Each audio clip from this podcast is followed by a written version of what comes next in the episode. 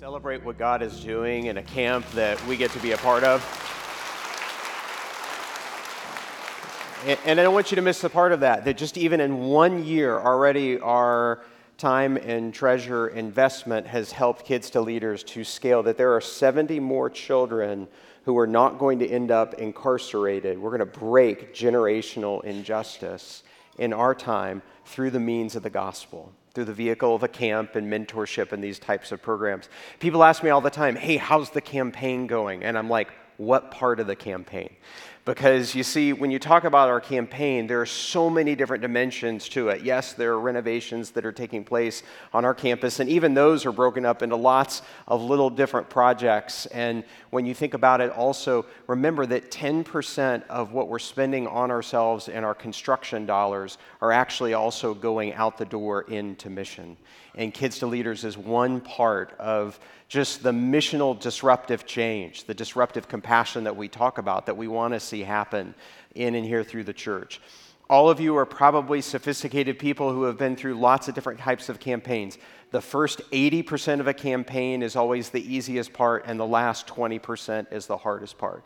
And so we need your help in spreading the word, encouraging others. There's lots of people that have not had a chance to participate in what we think we're doing in the transformational work of renewing the promise in our generation. So we want to remind you in the fall about what God is doing in and through us. And so help us to take a step. If you haven't made a commitment to renewing the promise, uh, beyond, uh, kind of above and beyond of what our typical operating budget is, we'd love to partner with you. If you could help us to spread the word, this is also a way by which it's not just about me asking and talking about it, but us as a movement of God's people. This has been abundantly clear to me in so many different ways over the course of the last week and a half. Kelly and I just got back from what we refer to as kind of our quasi 25th anniversary empty nester trip. And we were in Prague and Budapest and Vienna. I know you've been praying for us as we've been, uh, been doing this and how difficult this must be. Um, one of the things they say when you go to that part of the world is when you get there, you start there, and when you start touring things, you're like, wow, another beautiful church. You go into another one, wow, another beautiful church. You go to another one, you're like, ah, another bloody church. And uh, so, so, what happens over time, though, is there was a little bit of a sadness that would set in me. And that is that there are incredible monuments to the grace of God all over Europe, but they're no longer movements. And the commitment that we're making through renewing the promise is that we're a movement of God's Spirit we're not building a monument across the street. We're furthering the movement of God's kingdom and his mission. And that doesn't happen without us as people. Amen? So, this is what we're a part of. And we're in the midst of a series. The tie in on this to what we're doing in Romans is so essential. What you see in Kids to Leaders, what we're a part of in the Renewing the Promise campaign is as we walk through this explosive letter, we're talking about the gospel. That the gospel is not an idea, it is not a building, it is the power of God for salvation to everyone who believes. That this is Paul's thesis. And everything through the letter of Romans spills out from this. And we've broken down this book into kind of four segments to help you to understand Paul's argument and you don't get lost in the labyrinth of what he's saying. And we've said that it's kind of these four things that it's what a mess, what a gift, what a God, what a difference. And so, for the first three chapters, we talked about what a mess we've made of this world and our lives. And we talked about three, these three different things, one by one, with each chapter. And that is, is that there's a lot of unrighteousness. There's a lot of things that are not okay in this world. Two, there's a lot of self righteousness that is going on. And three, sinful, sin meaning miss the mark. There's a lot of us that are missing the mark individually, collectively. What do you do when your life isn't working?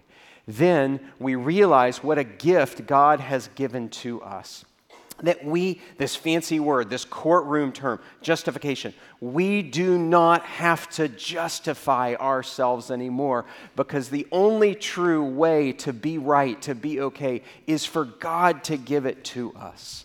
And that last week we discovered that there is this gift. The gift itself is peace with God, that we can have that.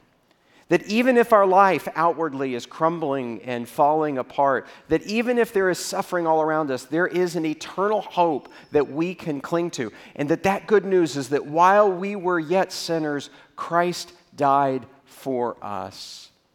And then now we get to chapter 6. And Tim Keller says that if you read a commentary on the book of Romans, that there's a fundamental shift that happens here by the time you get to chapter 6 that in chapters 1 through 5 that what Paul is masterfully doing is describing for you what the grace of God does for you. And what happens in chapter 6 is this. Now he switches from the grace of God for you to what does the grace of God do in you?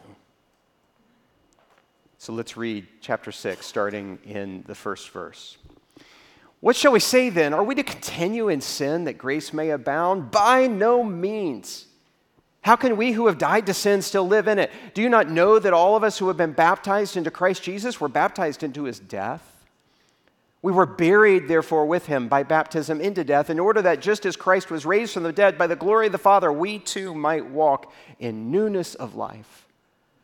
For if we have been united with him in a death like his, we shall certainly be united with him in a resurrection like his. We know that our old self was crucified with him in order that the body of sin might be brought to nothing, so that we would no longer be enslaved to sin.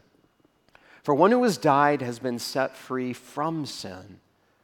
Now, if we have died with Christ, we believe that we will also live with him. We know that Christ, being raised from the dead, will never die again. Death no longer has dominion over him. For the death he died, he died to sin once and for all, but the life he lives, he lives to God. So you must also consider yourselves dead to sin and alive to God in Christ Jesus. Let not sin, therefore, reign in your mortal body to make you obey its passions. Do not present your members to sin as instruments for unrighteousness, but present yourselves to God as those who have been brought from death to life, and your members to God as instruments for righteousness.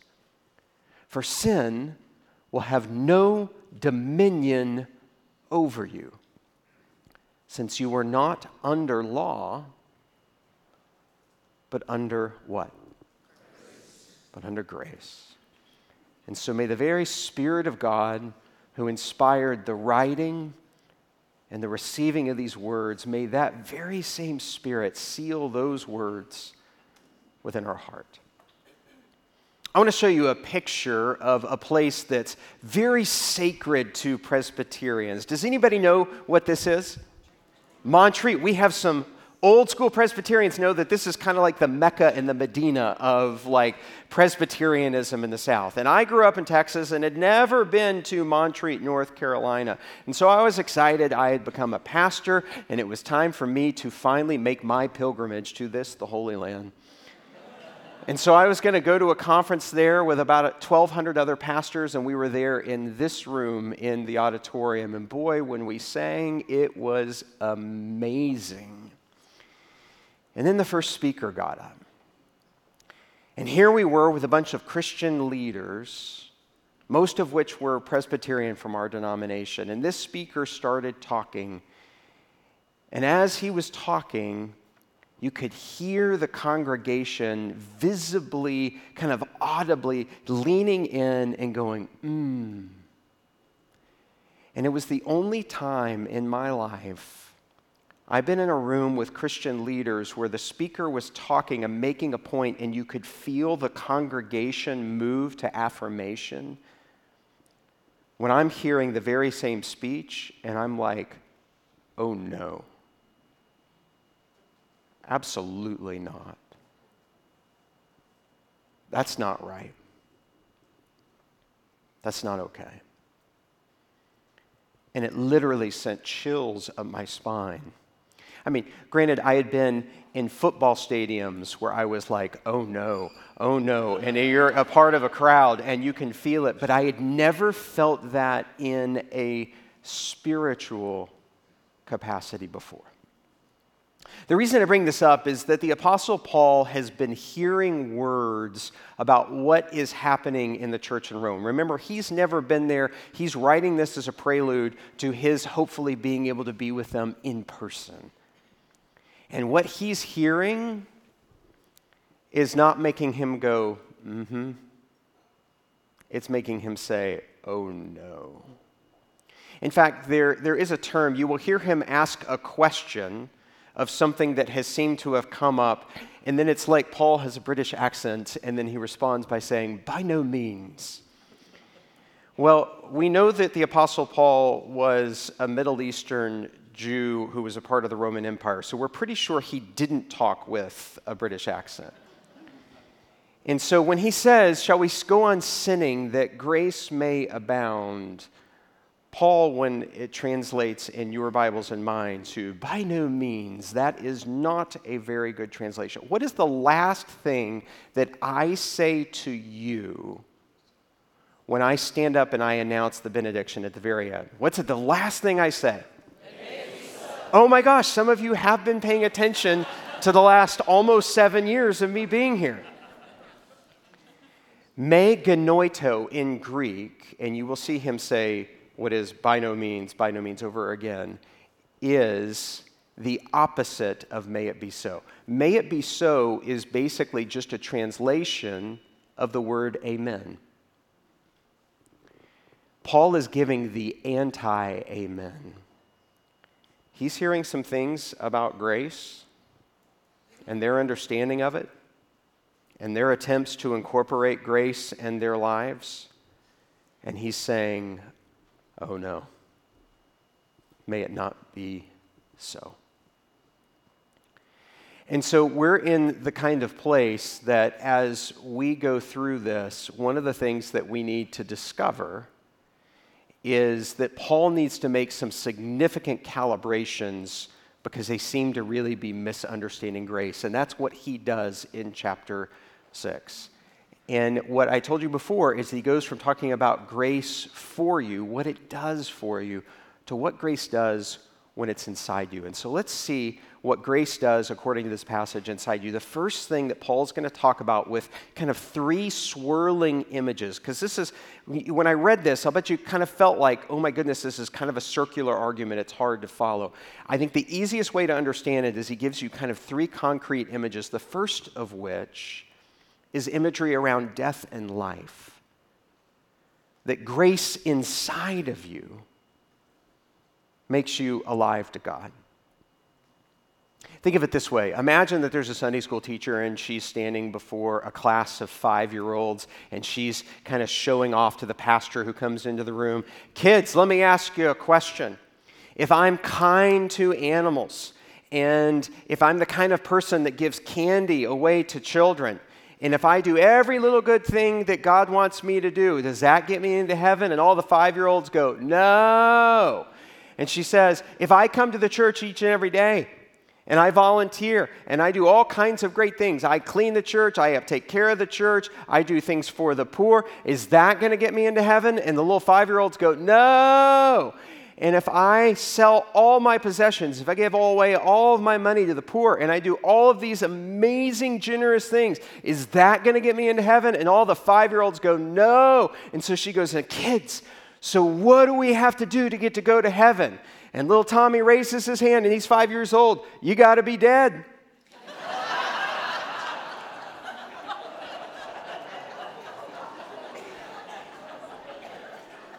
C.S. Lewis says, That which has not died cannot be raised to new life. Is there a part of you that needs to die to sin? The imagery of what Paul does here is the imagery of death to life, and he borrows that of baptism. Baptism, in the fullness of all the different usage of it, was about being buried with Christ, submerged with Christ, and then raised with Christ. He says it like this He says it, Do you not know that all of us who have been baptized into Christ Jesus were baptized into his death? We were buried, therefore, with him by baptism into death, in order that just as Christ was raised from the dead by the glory of the Father, that we too might walk in the newness of life. In other words, there is this new life that we can walk into. But in order to do that, we're going to have to die to some stuff. I loved, uh, recently saw this cartoon that somebody had sent me, and I wanted to put it on the screen for you. There's this modern phrase here. I'm just letting you, one at a time, some of you are getting this with the Grim Reaper. You're dead to me. No, you're dead to me. You're dead to me. You're dead to me. This phrase, you are dead to me. I love this because I think some of you need to look at your life right now and some of the sin that has ensnared us. And you need to realize that when grace is in you, you can look at the parts of your life that are broken and sinful, and you can look at that part of your life and you can say, You're dead to me. Now, that does not mean that you're never going to ever commit uh, an act of sin again. In fact, next week in Romans chapter 7, we're going to see that clearly. We're going to see what it's like. What does it mean to still struggle with sin, even when you have the grace of God that is for you, and even when grace is within you? That it doesn't mean that we're not going to struggle anymore. It, the, the way that one commentator put it is do you remember those moments at the end of World War II where you had. Um, it was the declaration that World War II was over, but there were still little skirmishes, still some guerrilla fighters that wouldn't understand that the battle was over. That that can still some be true in our lives, that the war is over, and yet there can be little skirmishes and battles that go on. You and I no longer, when grace is in us, experience the punishment of our sins and we are the kind of people that do not have to be dominated by that sin. So, sin might still happen in the life of someone who has grace in them, but it no longer has its power over us. The war is over. And so I love the summary statement that Paul puts it, and he puts it like this So you must also consider yourselves dead to sin and alive to God in Christ Jesus. Do you know that when grace is inside you, you are alive to God and dead to sin? So that's the first thing grace does in you. The second thing that grace does in you is this it not only and it makes you alive to God, it frees you to be able to serve God. It frees you to be able to serve God. Everybody, have no illusion about this, is serving someone or something. And the service language and the slavery language in particular that Paul uses makes us uncomfortable. As, it, as Americans with, with our history, our understanding of slavery was very different than the slavery of the ancient world. We, we had ethnic chattel slavery that's a part of our history. The slavery of the ancient world was very different. If you did not own property, you were a slave in the Roman Empire you also had voluntary slavery. That if you fell on hard enough times, you could put yourself under the care of another. The way that they referred to that in the ancient world of slavery. I'm not glorifying that slavery and saying that that slavery was good. I'm just saying it's very different from what, when we hear the word slave and service today, from the way that it was back then it's a very different understanding, and it's hard to understand what Paul means with some of his metaphors when we just have our kind of Americanized understanding of what slavery was and is. Here's how Paul puts it We know that their old self was crucified with him in order that the body of sin might be brought to nothing, so that we would no longer be enslaved to sin. For one who has died has been set free from sin. So, in other words, he builds the connection here between if you are dead to sin and alive to God, the next thing that happens is you are no longer a slave. When grace is in you, you're no longer a slave to your sin. You're no longer beholden to your sin, having to be obedient to your sin. You're now freed to serve God. I shared with you a little while ago that we went to these parts of Eastern Europe. Kelly and I had never been before. One of the places that we went was this place here. This is in New Prague. This is the magnificent, huge square that is a part of the new portion, the non medieval portion of it. And yet there's significant history that took place in this square. In this square, one of the things that happened was that there was a series of protests in 1989. We actually have pictures of these. This is in November of 1989, 50 years after the event of the Nazis enslaving and killing hundreds of students. And yet, here with this image here in 1989, this is the former playwright turned president And what happened in 1989 is what they refer to as the Velvet Revolution or the Gentle Revolution, where nearly 500,000 people, starting with a group of students, filled that square because they were under the regime of Nazi Germany, and then they went under the regime of the Soviet Union and then in 1989, they became free. And Václav Havel, when he stood before the people and raised his hand in the square, one of the things that he did is that he pulled out his keys and he started doing this. And a half a million people followed suit. And the sound that echoed in that square was the sound of them ringing a half a million set of keys to demonstrate that they were now free. What would it mean for you to be free from your sin and free to serve God? I think one of the things that we need to understand is as Americans, we have a misunderstanding of what freedom is. Freedom is not the ability to do whatever you want. Freedom is the ability to not have to serve one thing, but to be able to serve something else. Freedom is an entirely different construct. One of the other things that we saw while we were in Prague and then noticed in all of the other major cities is when we were on a bridge, you would see these strange padlocks that were on bridges. These are called love locks.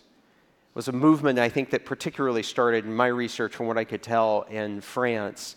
And what happens, if you look at this next image here, you can see it more up close, is that people who are in a committed relationship with one another will take a lock to seal their love.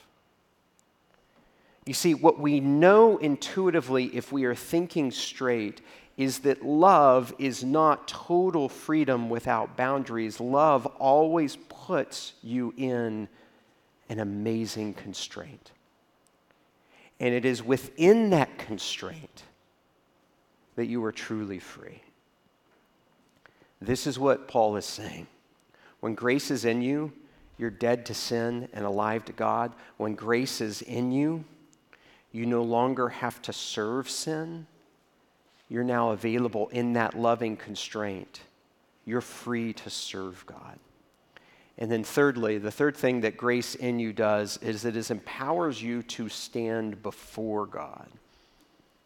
It empowers you to stand before God. Now, here's what's interesting. I'd never seen this before until, until this year. When you look at the verbs, which I'm sure you spend a lot of time looking at verbs when you look at these things, when you go to the parts of speech and you look at the verbs of what Paul has you to do, he, he talks about knowing and believing and considering that most of this passage has these types of verbs and even repeats multiple times. You ought to know this, you ought to know this, you ought to know this, you ought to believe this, you ought to consider this.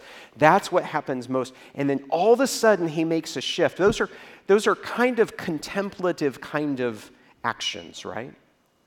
And then all of a sudden, he makes a shift in his language. And then he uses the language of present yourselves. The word present in the language actually means, because remember, these ancient languages are very concrete, means to cause to stand.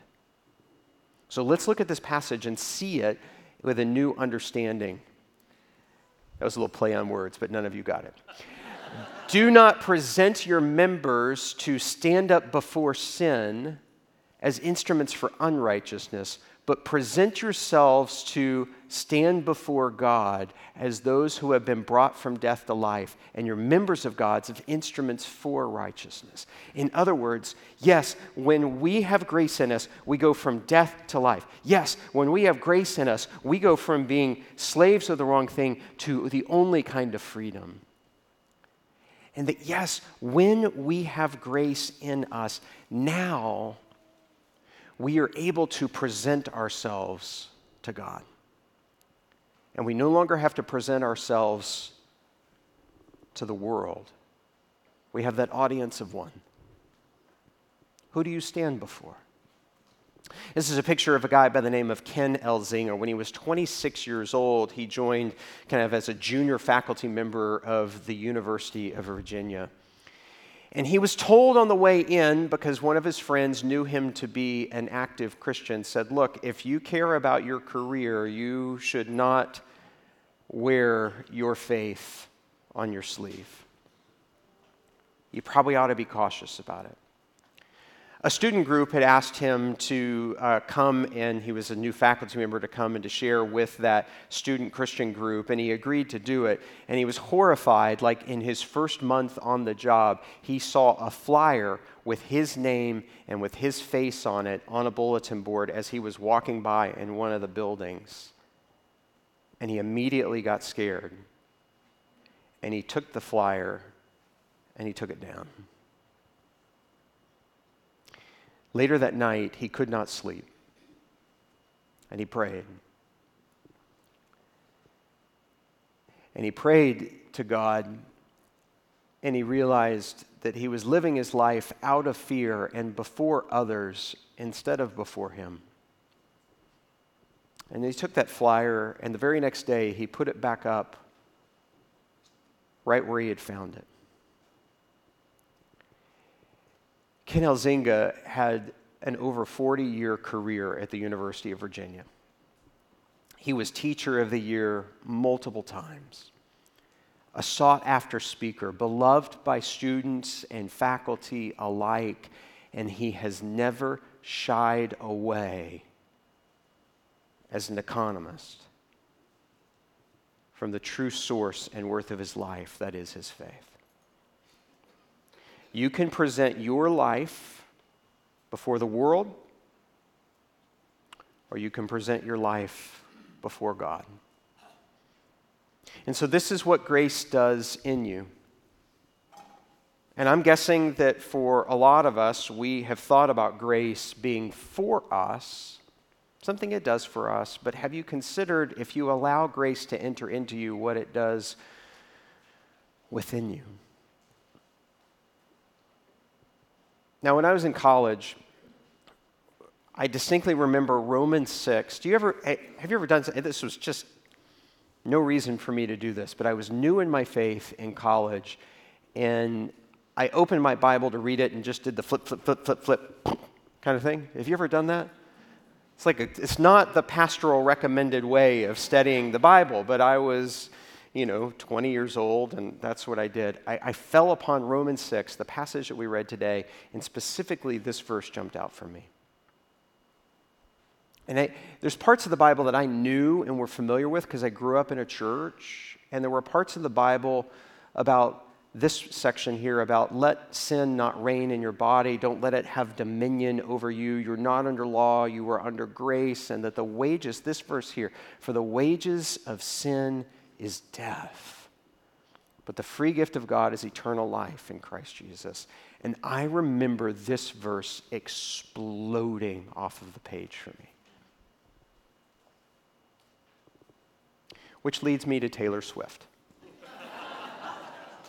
who has been doing the most remarkable thing in terms of concert history over the course of the last year.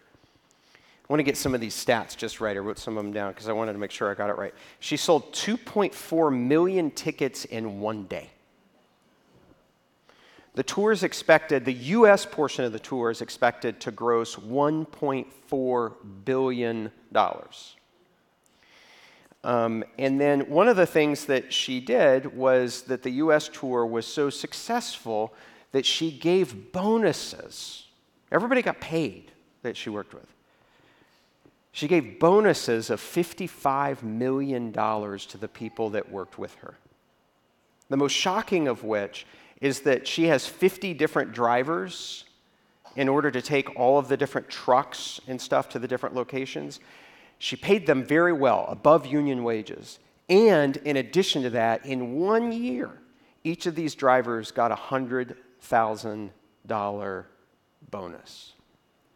And when she did this, there was a lot of you know, articles and stories about this. And what everybody was focusing on was what all of that money did for those people. And that's, that's great.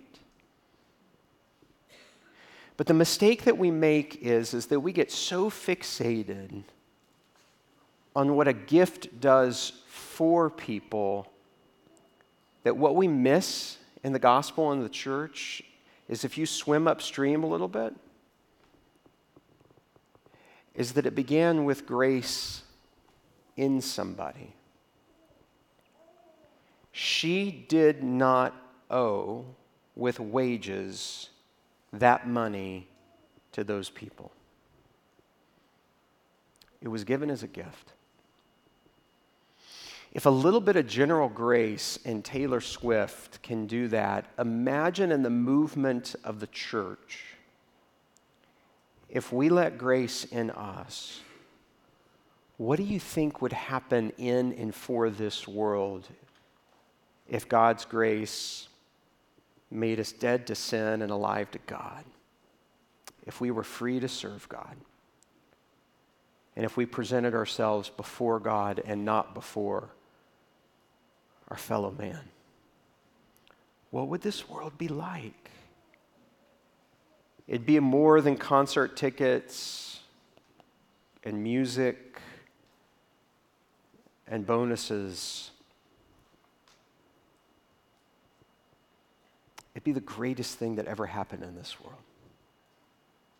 But it begins in you and me. Can't live according to the wages. That way leads to death. But if grace is in us, it leads to eternal living. And so let's pray. Thank you, God, for the free gift that you have given to us, the eternal life that springs forth. And that that doesn't just mean that we get to go to heaven after we die. What that also means is that your eternal living can begin in and through us right now. Thank you, God, that our churches are not empty, especially here at Peachtree and that we're a part of the movement of your gospel power. In spite of the world being a mess, we know that you've given us a great gift, and that's not just for us, it is in us. And so I pray, God, that the Spirit that would enter into our hearts in a way where we would not just say, May it not be so, but may it be so. And so help us to turn alive and turn away from death. Help us to serve you and to not be caught in what we think freedom ought to be. Give us a love that locks us with you. And yes, help us to know and believe and consider, but now to be able to present ourselves before you with a grace that is within us, that is unstoppable. And all of God's people said,